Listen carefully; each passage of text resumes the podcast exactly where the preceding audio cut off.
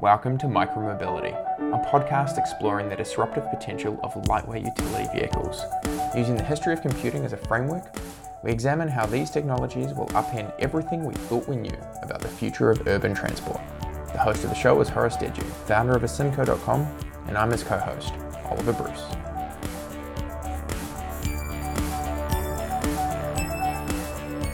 All right. Well, welcome back to Micromobility. Um, we have today uh, Michael Naka on the call with us. Um, how are you doing today, Michael? Hey, it's great to be here. I'm doing really well here in Portland, Oregon. Excellent. You're coming and, in real as, clear. Uh, and Horace, how are you doing today? Uh, yeah, doing well. I'm actually in Spain, in near Alicante, and uh, you are, I take it, in New Zealand. I am. Yeah. Wow, we've got like uh, all all parts of the globe represented here, more or less. could could you give us an intro on you on yourself? Yeah, absolutely. Um, so I uh, I've become fascinated with the micromobility market, uh, you know, industry over the last twelve months. Uh, but that, that had to do with me being in the transportation industry over the last four or five years uh, which you know to give a little context happened by accident where uh, i actually got in a pretty bad car wreck here uh, in the states where i got smashed between two vehicles.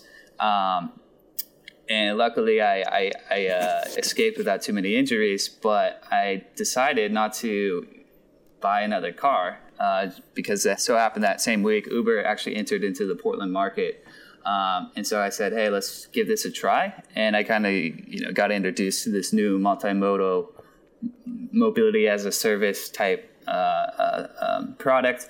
Um, and I found it, you know, quite fascinating what, what it enabled me to do and it allowed me to use public transit and other way, modes to get uh, around the city. Um, and, and, at the same time, I was working at a tech startup doing developer tools and things like that. Uh, we got acquired uh, I had to find a new job around here in Portland, and I found this interesting little startup here in Portland, actually working on mobile payment technology for public transit agencies. Um, and I said, "Hey, that seems really interesting," um, and I decided to join up with them, working on product there, and it was called GlobeSherpa. And about six months, nine months later, we actually were acquired by a you know, German automaker uh, by the name of Daimler uh, Auto Group. Uh, and over the course of the last four years, uh, we, we evolved via mergers acquisitions into this group called moovel Group, where we're actually building mobility as a service applications where we aggregated different modes into a single application with you know with routing and single payment, whether it's full bike share, transit, taxi, ride hailing, car sharing, um, anything you could think of. Um, so over the last four years, I've been working uh, at moovel on product um, and thinking about the future of transportation. And as as you guys know and aware of, it's it's usually summed up in that acronym CASE or ACES: Connected, Autonomous, Shared, Electric. And I, you know, I was having trouble with that because everyone in the industry, startups, VCs, my grandma was all talking about how cars will be autonomous, you know, in the next few years and I just didn't see it coming. I became very skeptical, and so I uh, naturally started poking my head around, um, looking at you know uh, other narratives and other trends where that were emerging, and that's how I stumbled across this dockless bike share phenomenon in China, uh, the e-bike market rapidly accelerating. Um, and then last fall, uh, a scooter sharing service in, in Santa Monica, California and so I, I just become fascinated with micromobility over the last 12 months um, and actually uh, left Daimler back in March and I joined a, a startup here uh, called Ride where we're actually building data tools uh, and dashboard for cities to help manage the incoming um, uh, adoption of micromobility and bike share and scooter share inside cities. And we work on compliance, data, visualization, planning tools to help cities uh, uh, take on this new new wave of transportation that's coming quickly in cities. Mm-hmm. Interesting. So wow. you've, you've, you've actually yeah. gone through quite an evolution in the last few years. Yes. spanning spanning everything from uh, uh, mobility as a service to uh, being acquired and uh, uh, working with Daimler and then getting involved with uh, with micromobility all within like two years. It sounds like. Yeah, yeah, it's been quite the journey, and I never thought I'd be working on Now- bike share. Could I ask you? I mean, you said without much explanation that you were skeptical of the autonomy story and that um, everyone was talking about it, so you felt a bit of a contrarian. But besides intuition, how, how, how do you uh, um, rationalize your, your skepticism? yeah, um, you know, being in, in the auto industry, uh, where you know these hundred-year-old companies are, you know, they're very good at manufacturing and working on building uh, these production systems, and at the same time, there's a lot of pressure coming from Silicon Valley and uh, investors and this, you know, press narrative of you know autonomy and ride hailing robo taxis things like that a lot of it felt like hype and um, more marketing than anything kind of you know You just saw very little evidence. Yes, yeah, there was very little evidence of like this is going to come in the next five years. Uh, I think um, people are starting to feel that, uh, not just in you know OEMs, but also in the Silicon Valley startups as well. Um, just because the, li- the use cases are so limited right now, and uh, not everywhere is like you know the suburbs of Phoenix, uh, where you have wide roads, great weather year round, uh, and uh, you know autonomous service could deploy there in a limited geofence use case right now. So Well, so let me let me try to offer you an answer that you can give others and ask the same question, and that is uh, that if you were to look at the market, and and you can measure markets different ways. You can measure markets in terms of cars, in terms of trips, in terms of miles, or dollars even, and um, and if you if you if you try to look at some of these different quantities you'll see that transportation follows a sort of a rule. And we uh, basically most trips are short trips. By short, we mean less than six miles or less than twelve miles, but but generally distances that can be comfortably cycled. The, the, the thing that, that strikes you is that about you could say about half in the U.S. at least half the miles can go to micromobility, and half the miles can go and stay with a car. And that still sounds like, well, there's plenty of room for everybody. We're talking about 3 trillion miles, which is a lot of miles. Of course, those which are short distance are not all going to switch. We're going to see some, you know, gradual S curve where that's going to, you know, be, be carved out by, by micromobility. And we, this is not controversial, but it's a question only what, what is the limit there? But here's the thing that I think this analysis needs to go one step further, which is that a mile in a city in a short trip is worth more than a mile in the country. And a mile in, the, in, in a suburb is somewhere in the middle. And you can actually see this because you know your your taxi trip or your Uber trip is going to cost you more per mile than than taking a road trip. The government tends to paint it all with one number, which is the amount you can deduct for your taxes. It's about 55 cents. The problem is that again, that's not how people pay for miles. And if you then add in the dollars, so you, you, you've got trips, you get miles, and now we get dollars. If you multiply the miles by the dollars, I suspect it's going to be overwhelmingly, it's like 80 20 rule probably. So 80% of the dollars are going to be addressable by micromobility. So then you have to ask yourself, why are billions of dollars being spent on, on the 20% of the dollars that are going to be addressed by cars? This is the fundamental failure, I think, in capital allocation going on today, where, where uh, as you said, OEMs, VCs, and a lot of people are fixated on solving or, or capturing 20% of the problem. That's how I see it. This is the essence of disruption because you're not measuring the right thing. Usually, the disruptors are successful because they they get obsessed about something that nobody else cares about. and they're measuring the world differently. And so the measurement ought to be trips and dollars and not so much miles. And miles is what everybody else is thinking. And because they're only looking at miles without knowing that the distribution of those miles, they're going to say, well, it's one giant pool of 3 trillion miles in the US, and that's how we're going to carve it up.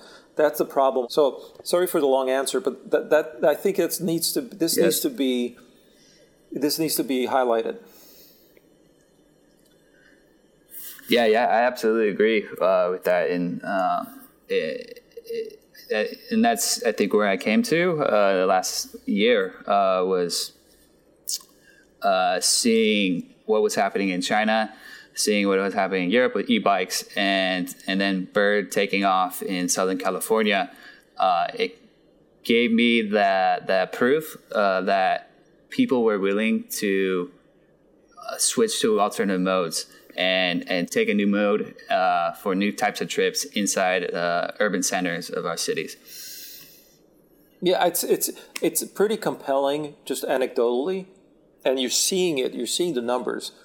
You you you publish on Twitter. I see your tweets citing the bird data, uh, citing other data sets about what what uh, sharing companies are doing. And the Chinese have also published something about their business as well, although it's a bit dated. The one I have is from February. But the, the, the really interesting thing is people see this and say, well, it's a, it's, it's a fad. It's not clear that this is, this is for everybody. It doesn't work everywhere. What about the weather? What about, yeah. what about yeah, safety? What about old people? What about disabled people? On it goes. Of course, you know, that, that is all true but it's an S curve. An S curve means you got early, middle, and late. well, as you go up the curve, you have enough cash flow to solve those problems so that later people can be accommodated. It's all yeah. about it's all about um, having a starting point and using that to leverage. Michael, you, you, you seem to be tracking the evolution of these scooters um, really, really closely. I'd love to hear your thoughts on the ability of these of these companies to be able to iterate quickly and where you see that going. Like, what sort of features do you do you see popping up? Yeah, absolutely. Um, in you know the if we rewind about a year, um, there there was a few trends happening, and, and but prior to Bird launching, uh, the actual first scooter sharing service was, I believe, it was in Singapore. Um, and they were using a few Chinese-made scooters um, from a company called Mini Motors, um, and then you have this other giant called Ninebot Segway, uh, who is a robotics, personal mobility, electric mobility vehicle company out, out of China, uh, who acquired the assets of Segway back in 2015. Uh, they were developing Segway uh, hoverboard type vehicles and then in 2016, they came out with this scooter form factor, what I call the stand up electric scooter, um, similar to the Razor scooters back in the early 2000s uh, with electric motor and uh, software on top. Um, Ninebot perfected that, that design of um, uh, of the scooter form factor, uh, and in combination with Xiaomi, uh, the, the Chinese electronics manufacturer, uh, consumer company, uh, built the Xiaomi M365, uh, which was just a beautifully designed electric scooter, a quality that I haven't seen personally anywhere else. And that's what we saw Bird buy in large quantities. Now you have this giant manufacturer OEM in, in China uh, Ninebot Segway uh, providing you know hundreds of thousands of scooters, these operators who are you know sitting on top, Bird, Lime, are are actively spending R and D investment dollars in hiring vehicle engineering teams, and so that's where you know we've seen scooter iterations start coming out uh, over the last year. Uh, Lime's first scooter, for example, was their own custom spec scooter. They did in three months, uh, from concept to production was three months, and they launched that in February. Um, the challenge there is that uh, these operators are underestimating the difficulty with electric vehicle, scooter design, engineering, manufacturing. Um, and, and, Lime actually switched back to using Ninebot built scooters uh, for Interesting. Yeah. Uh, and and it seems like you know 95% of operators are using Ninebot for the vehicles right now.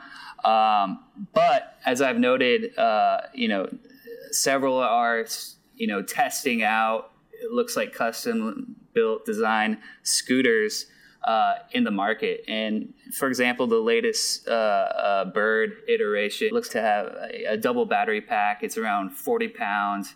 Um, it provides a nice, solid, comfortable ride. Um, it, it, has lights and disc brakes, things like that, waterproof.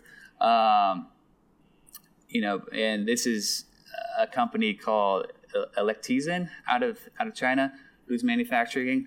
Um, but you know, scooter operators have two customers. If you think about it, at the end of the day, it's the end users and also their chargers. Uh, and you know, the chargers are the the group of people actually picking up these scooters, uh, rebalancing them, uh, uh, providing power, juicing them overnight, and then putting them out in the morning.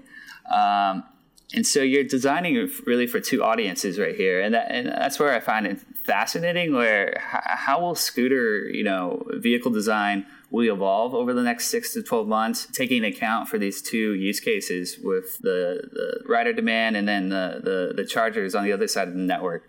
Um, but you know, it, it, we're again we're really in the early days of this, and I I assume we'll start seeing more and more different types of vehicles uh, being tested out in you know North America. Um, cash is being invested in vehicle design, battery management systems, um, you know a whole plethora of new features.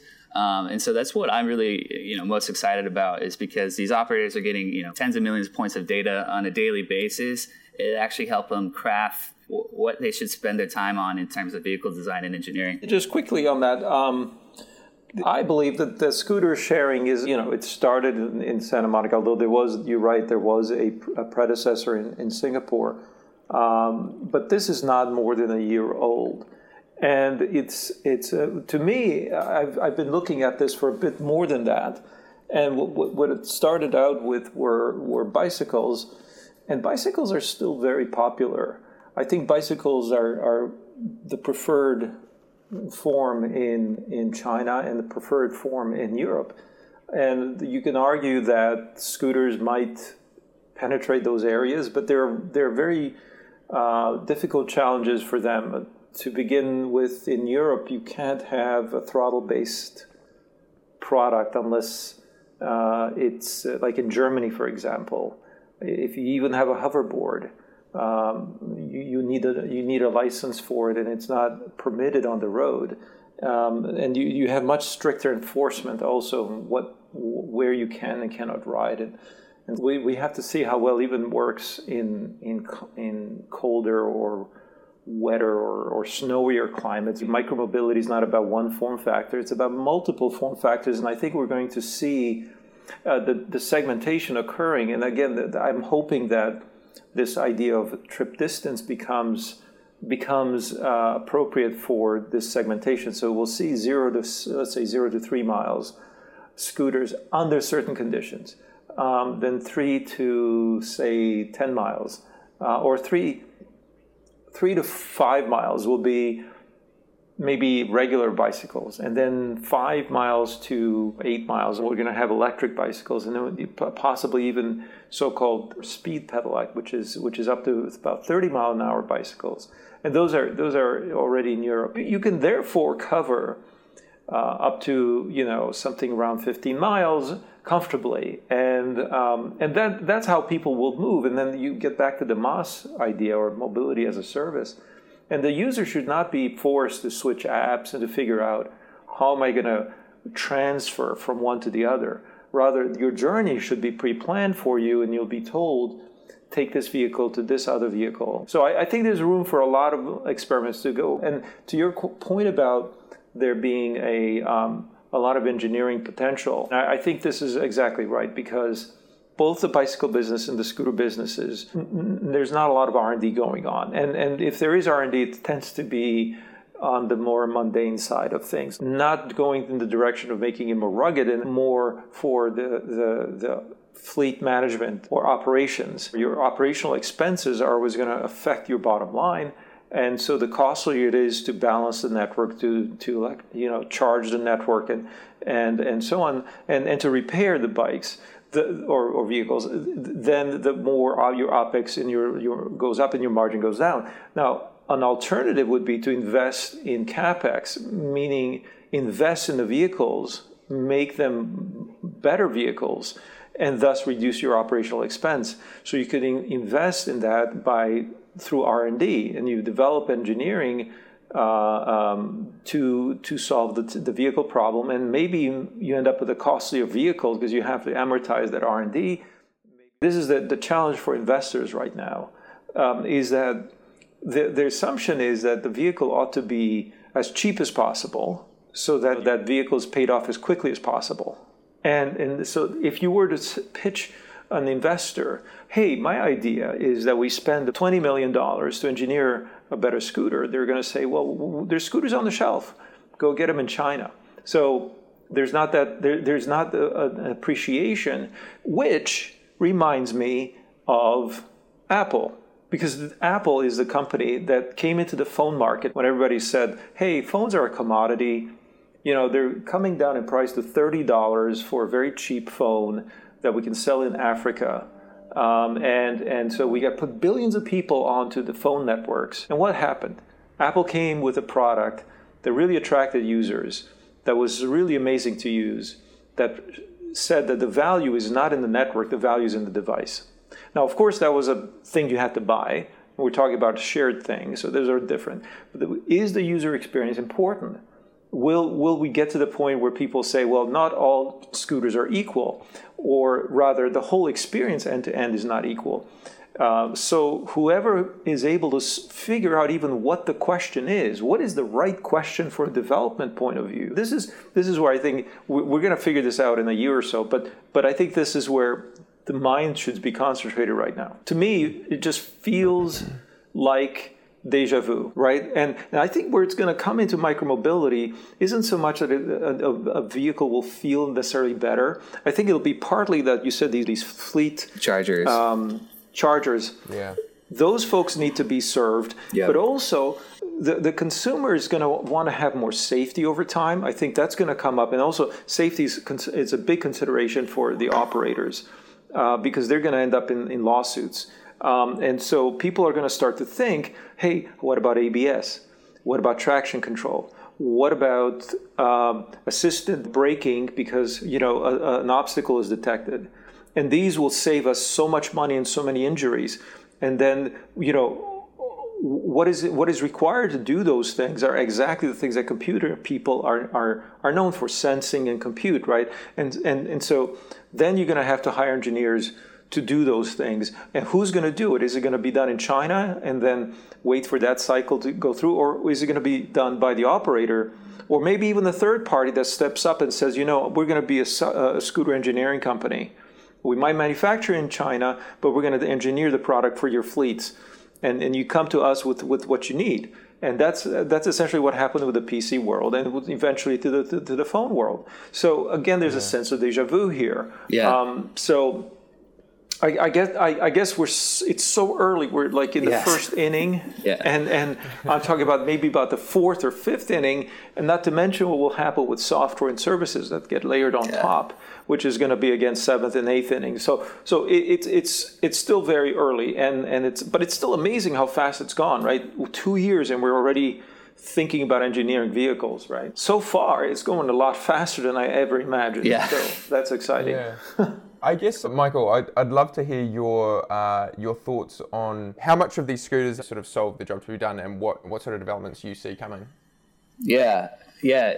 Um, in terms of hardware, right? Hardware, or, or, or, or even business model innovation yeah. and fleet management. Yeah, absolutely. Well, like to Horace's point, I, I, I was so skeptical of scooters. It, it was I think it was at the last micromobility summit where I even heard about them, to be honest.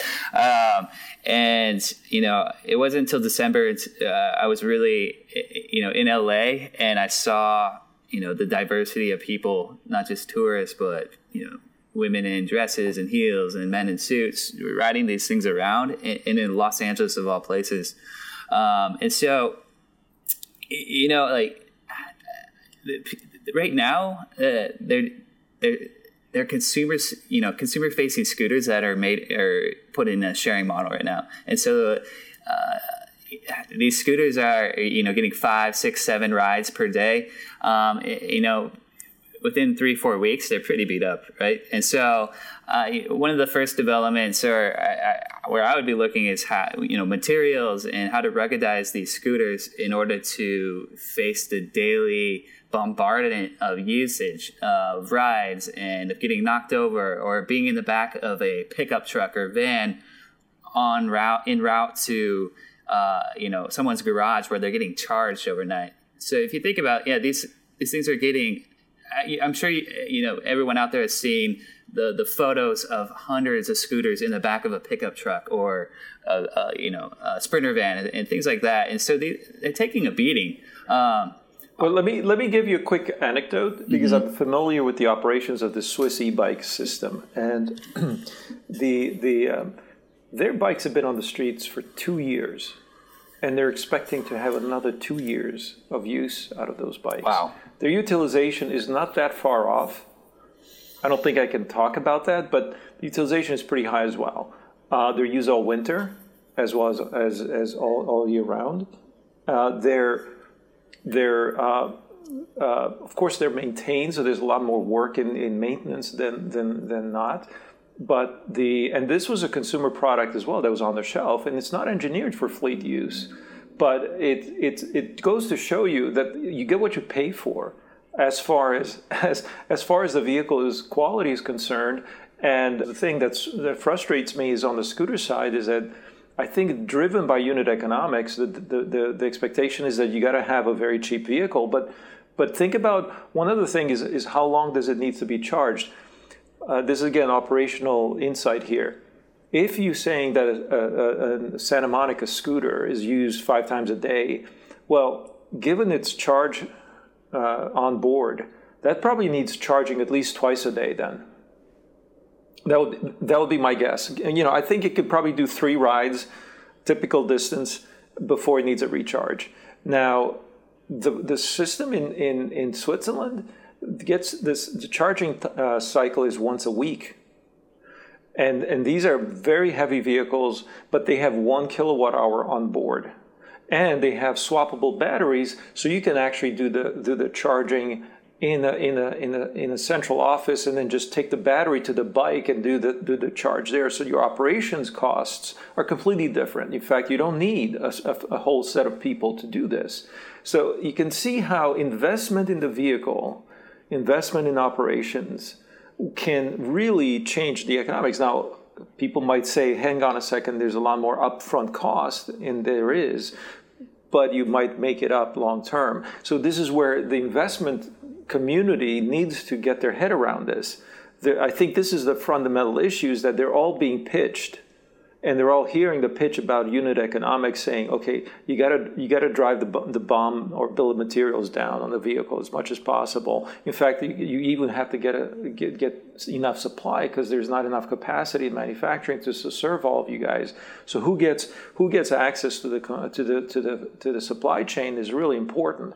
But that to me is not important long term. What's important long term is to balance engineering and vehicle design with operations and uh, operational expense to figure out what's the right mix. Yeah, that's really interesting. So just just to follow up on that one point, Horace. So they leave them on the street overnight because I can just imagine that sort of like in some ways there's you know I, I think about the US model and I'm like man you know the, the vandalism that you'd that you'd face uh, and yeah, Michael, you probably have. A, I've seen you post pictures on Twitter of those of those uh, scooters just being completely stripped down overnight.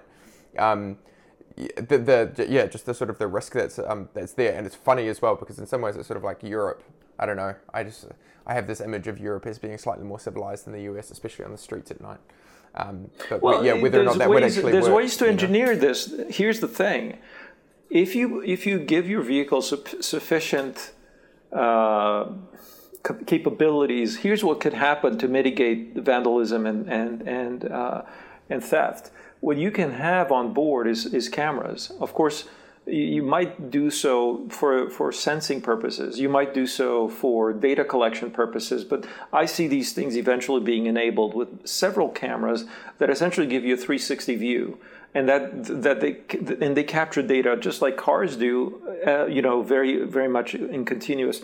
Now, if they detect that there's there's any problem with the vehicle, whether you know it could be an accident, you know, because they can detect the G forces, they can detect whether the vehicle is upside down or if it's if it's right side up or if it's fallen down or something like that. And it could trigger an alert. It could also take a picture. Now, if there's a thief or if there's a vandal and they're starting to mess with the vehicle, it could sound the alarm and saying this vehicle is, is being you you're being you're being recorded right now and, and your picture's just been uploaded. Now, how much would that would deter them? Now, what are they going to do? Wear masks? Perhaps. What are they going to do then? Is, is, is take the vehicle elsewhere and try to do it out of out of sight. But then you also have GPS on board, and you can say well, we're tracking you. So the amounts of steps required for you to mess with this thing will be like you got to cover up, you got to provide an RF cage for the vehicle so it doesn't doesn't call home you, you, you got to somehow disable it. And now, who, who would bother? Especially, you know, if these are opportunistic thieves. Now, if it's organized thieves, that's a different story. Organized crime can attack all kinds of infrastructure. You know, they can strip copper out of cables, they can tear up railroads and do all these things to, to, to collect raw materials. Then they do this, by the way. But and, and, and to deal with them, you, you, you've got to have a different approach. But it, I'm just saying, if, if your worry is, is an opportunistic thief or an opportunistic vandal, I mean, you can, you can mitigate that. It's just the same thing we had with phones again again, I sound like an old man again, but we had phones. People stole them a lot, but then Apple implemented a thing called uh, um, you know find my phone. So so find find my iphone has means that you know if anybody steals it we can disable it.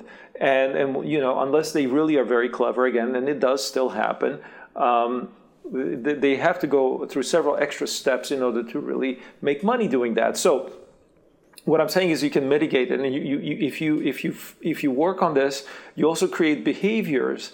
Because what happened again with the Swiss is that there's more vandalism on the cheap bikes than there is on the expensive bikes. And the reason is because there's a lack of respect. They, they treat the better bike like you would a better car as well. But, but the, the, the, the thing about a bike is that nobody hates bikes. Well, they hate them if they're polluting, but if they're really pretty and nice, they, they like bikes. So, so it's, a, it's a question of how you position the product. I think we've got to move our thinking beyond utility and saying, okay, what is the cheapest dollar per X, dollar per vehicle, dollar per mile, dollar per trip. Two, kind of what do people feel good about? What what what are people willing to pay more for? What is where is where is the quality uh, advantage? And this is this is something that all industries evolve into eventually because you have something called segmentation. So you will provide a low end product, a middle product, and a high end product. And these products are typically there because there are different types of people. And so this, this is how we're going to probably end up here as well. So that's my that's my thesis in general. It's a, it's a marketing 101 thesis. It's like segmentation happens. Mm. Let's let's plan for it as opposed to right now we're just kind of stumbling along trying to figure out well, let's just get it to work first first of all, right? And that's where we are again. Interesting. Uh, Michael, is there anything anything in, in particular that you wanted to, to share with listeners in terms of um, things that you're thinking about? Yeah, I mean, it's something really interesting here in the U.S., North America, is uh, how cities are approaching dockless mobility. Um, you know, everyone knows the Uber, Lyft, TNC story uh, in the U.S., where uh, these companies, you know, steamrolled cities. They came in, started operating uh, uh, you know, with little regard to what what the local municipal authorities thought of them. Um, and uh, you know, cities have learned their lesson, and you can tell already. Uh, you know, with the San Francisco scooter, even e-bike ban, um, Santa Monica cracking down, Portland enforcing this permit pilot process.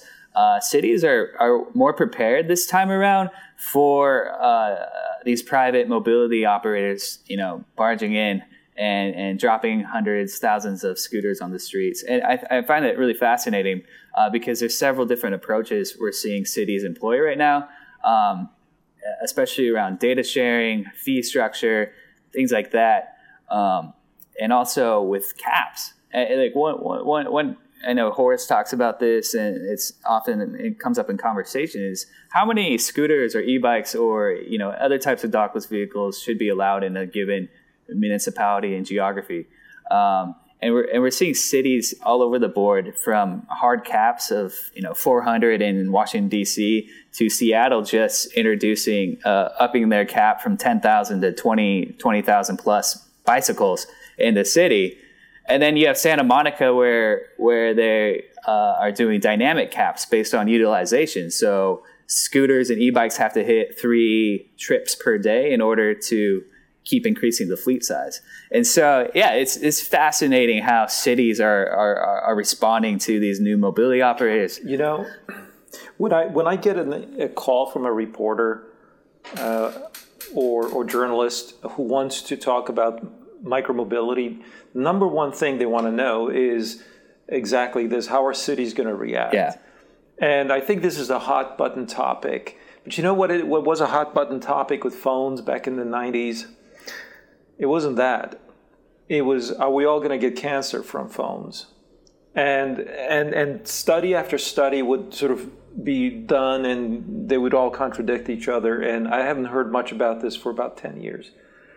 I, I don't want to, you know, I, I don't want to make light of it, but the utility value, the, the environmental impact, the satisfaction, the increased utilization of, of the vehicle, like you said, you know, Santa Monica wants to do a utilization based. All these things demonstrate that this is a viable product market fit and people like it. And, and so, what what what the what the the pushback is, and you know, I follow a few people who are sort of city planners, and uh, and many of them are anti-car nowadays, um, and they're saying, well, you know, cities are obsessed about controlling micromobility, but cars are killing people every day on their streets, and you know, they're they're not they're not doing anything about that. Um, so the, what what what their advice is, you've got to give room to these new entrants in terms of street uh, access and, and parking and and um, uh, you know just just uh, just enable them and, and and good things will happen. So I think it's a it's a question of again of time. I think the value proposition is very strong. A lot of the aggressive players though are very aggressive because because they have well they have economics to deal with. They they have they have they have a, a tough fight on their hands. A lot of these guys are not going to make it. A lot of these startups are not going to make it. Let's face it. Um, and and so they feel like in order to fight for their survival, they've got to be aggressive and many times break rules. But my my my as far as the, the cities are concerned, they need to get eventually aligned. Don't forget the car when it was new, there were all kinds of draconian measures to control it um, from having you know a guy with a flag in front of the car, you know, to walk, and it scared the horses. It, it, it killed people. It was it was polluting. All these other things happened early, but somehow people figured out that it delivered more than it than it took. So at least for a while, and now we have the inverse happening. So anyway, I, I, I think we got to keep an eagle eye on on cities, and we got to engage with them, but we also have to appreciate that the long term it may not be that long, it might be only five years. It'll be very normative, it'll be very common, and there'll be policy. Uh, uh, uh, sort of people like with Uber at first it was like is this thing legal? people weren't even sure.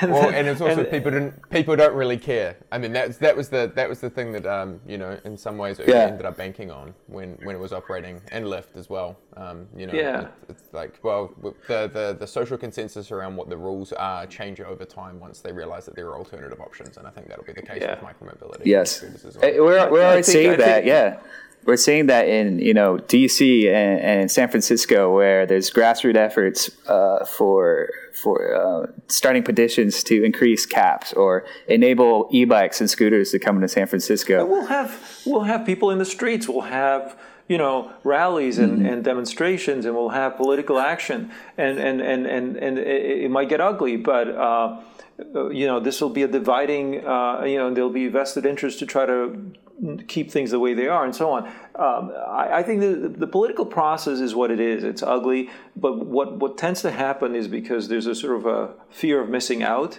uh, some cities who who lead who will lead will will show how much value they create for the citizens, and other cities will get yeah. jealous.